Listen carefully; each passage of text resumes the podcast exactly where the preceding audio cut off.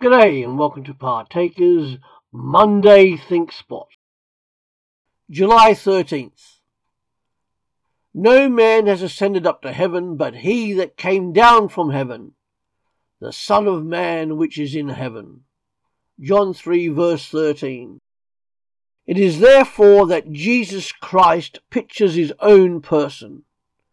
He is the promised Saviour come from heaven he is the true Son of God from eternity. If he has come from heaven, he must have been with God from eternity. He descended from heaven again, but what he has taken upon himself is the nature of man and has dwelt among us on earth.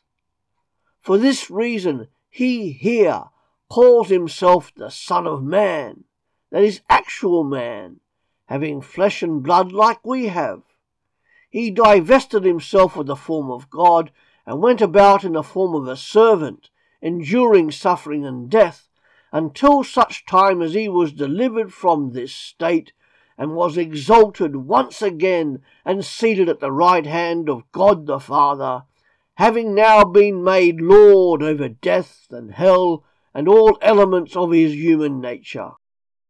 All this he has manifested by his visible ascension when he was taken up into the clouds before the eyes of his disciples.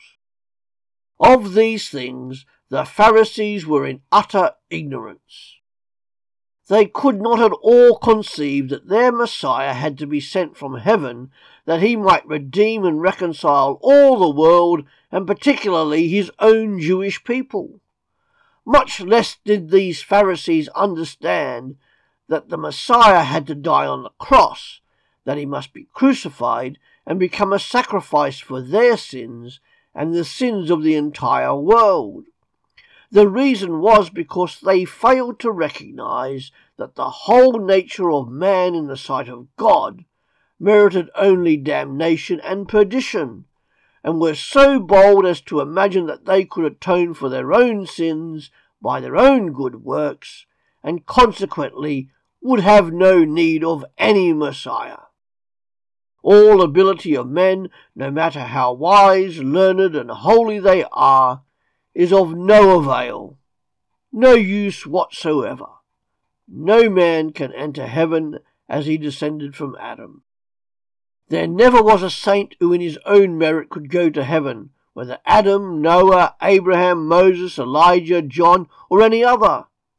Before man can enter the kingdom of heaven and receive eternal life, there must first come one who has eternal righteousness and life, who appeases God's anger and abolishes sin and death.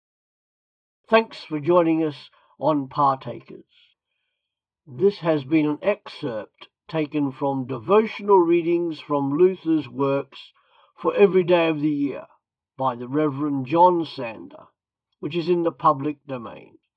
Come back every day to www.partakers.co.uk where there is something uploaded to help you as a Christian disciple wherever you are in the world in the 21st century.